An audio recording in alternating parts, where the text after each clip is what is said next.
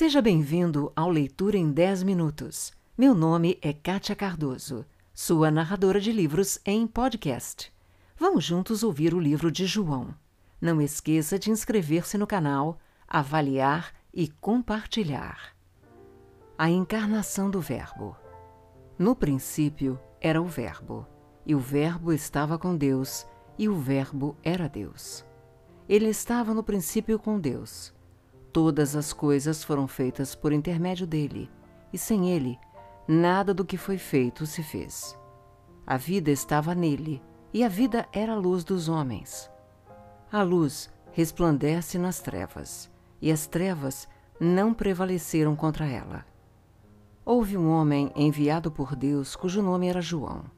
Este veio como testemunha para que testificasse a respeito da luz a fim de todos virem a crer por intermédio dele. Ele não era luz, mas veio para que testificasse da luz, a saber, a verdadeira luz, que vinda ao mundo ilumina a todo homem. O Verbo estava no mundo, o mundo foi feito por intermédio dele, mas o mundo não o conheceu. Veio para o que era seu, e os seus não o receberam. Mas a todos quantos o receberam, deu-lhes o poder de serem feitos filhos de Deus, a saber, aos que creem no seu nome, os quais não nasceram do sangue, nem da vontade da carne, nem da vontade do homem, mas de Deus. E o Verbo se fez carne e habitou entre nós, cheio de graça e de verdade, e vimos a sua glória, glória como do unigênito do Pai. O testemunho de João Batista. João testemunha a respeito dele e exclama: Este é o que de quem eu disse: O que vem depois de mim tem contudo a primazia, porquanto já existia antes de mim. Porque todos nós temos recebido da sua plenitude graça sobre graça. Porque a lei foi dada por intermédio de Moisés. A graça e a verdade vieram por meio de Jesus Cristo. Ninguém jamais viu a Deus. O Deus unigênito, que está no seio do Pai, é quem o revelou. João Batista repete o seu testemunho. Este foi o testemunho de João, quando os judeus lhe enviaram de Jerusalém sacerdotes e levitas para lhe perguntarem: Quem és tu? Ele confessou e não negou. Confessou: Eu não sou o Cristo. Então lhe perguntaram: Quem és, pois? És tu Elias? Ele disse: Não sou. És tu o profeta? Respondeu: Não. Disseram-lhe, pois: Declara-nos quem és, para que demos resposta àqueles que nos enviaram. Que dizes a respeito de ti mesmo? Então ele respondeu: Eu sou a voz do que clama no deserto. Endireitai o caminho do Senhor, como disse o profeta Isaías. Ora, os que haviam sido enviados eram de entre os fariseus, e perguntaram-lhe: Então por que batizas, se não és o Cristo, nem Elias, nem o profeta? Respondeu-lhes João: Eu batizo com água, mas no meio de vós está quem vós não conheceis, o qual vem após mim, do qual não sou digno de desatar-lhe as correias das sandálias.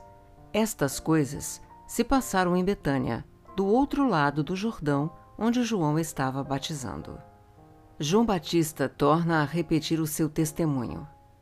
No dia seguinte, viu João a Jesus, que vinha para ele e disse: Eis o Cordeiro de Deus que tira o pecado do mundo. É este a favor de quem eu disse: Após mim vem um varão que tem a primazia, porque já existia antes de mim.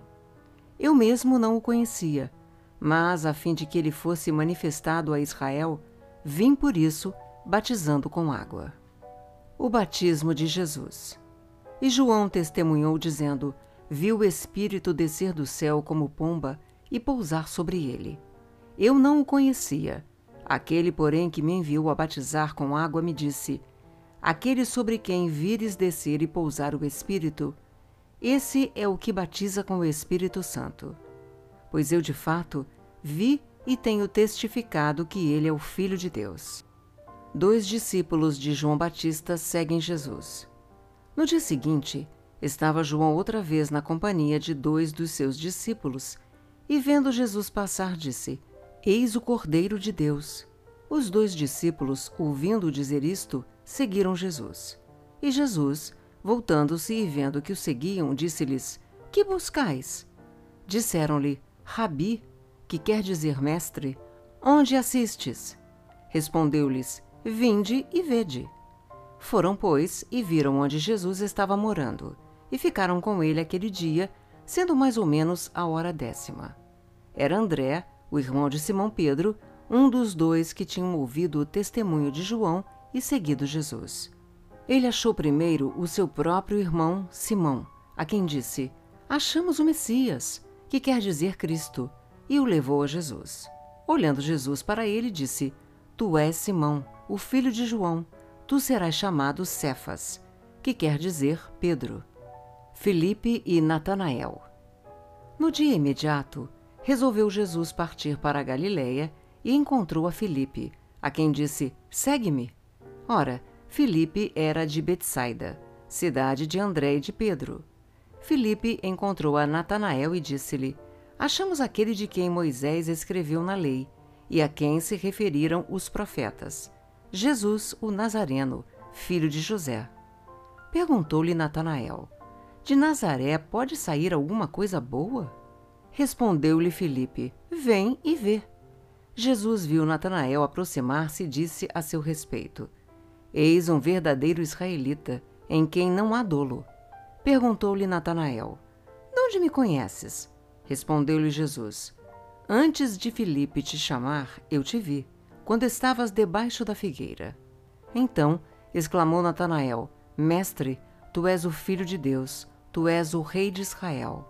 Ao que Jesus lhe respondeu: Por que te disse que te vi debaixo da figueira, crês?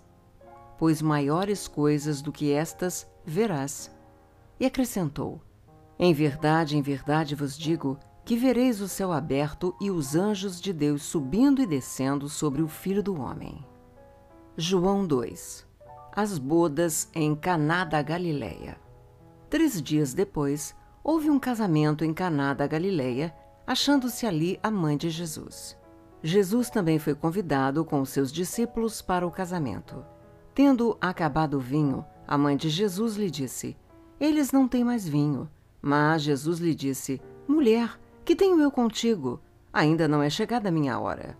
Então ela falou aos serventes: Fazei tudo o que ele vos disser.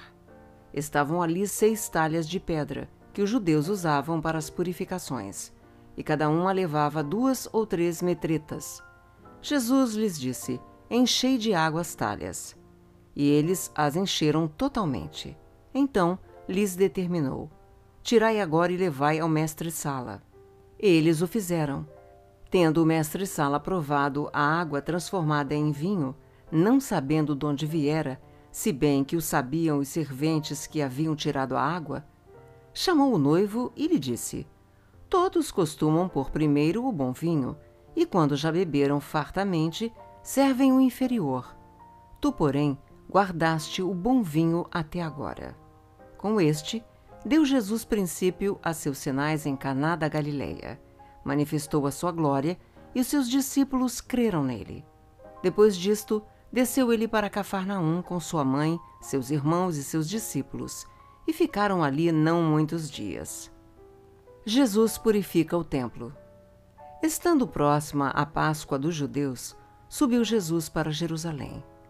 E encontrou no templo os que vendiam bois, ovelhas e pombas, e também os cambistas assentados. Tendo feito uma zorrague de cordas, expulsou todos do templo, bem como as ovelhas e os bois. Derramou pelo chão o dinheiro dos cambistas, virou as mesas e disse aos que vendiam as pombas: Tirai daqui estas coisas. Não façais da casa de meu pai casa de negócio. Lembraram-se os seus discípulos de que está escrito: O zelo da tua casa me consumirá. Perguntaram-lhe, pois, os judeus: Que sinal nos mostras para fazeres estas coisas? Jesus lhes respondeu: Destruí este santuário e em três dias o reconstruirei. Replicaram os judeus: em quarenta e seis anos foi edificado este santuário, e tu em três dias o levantarás? Ele, porém, se referia ao santuário do seu corpo. Quando, pois, Jesus ressuscitou dentre os mortos, lembraram-se os seus discípulos de que ele dissera isto e creram na Escritura e na palavra de Jesus. Muitos creem em Jesus. Estando ele em Jerusalém durante a festa da Páscoa, muitos, vendo os sinais que ele fazia, creram no seu nome. Mas o próprio Jesus não se confiava a eles, porque os conhecia a todos, e não precisava de que alguém lhe desse testemunho a respeito do homem, porque ele mesmo sabia o que era a natureza humana. Obrigada pelo seu tempo e por ter ficado comigo até agora. Se você gostou, inscreva-se no canal, avalie e compartilhe, pois isto incentiva o meu trabalho.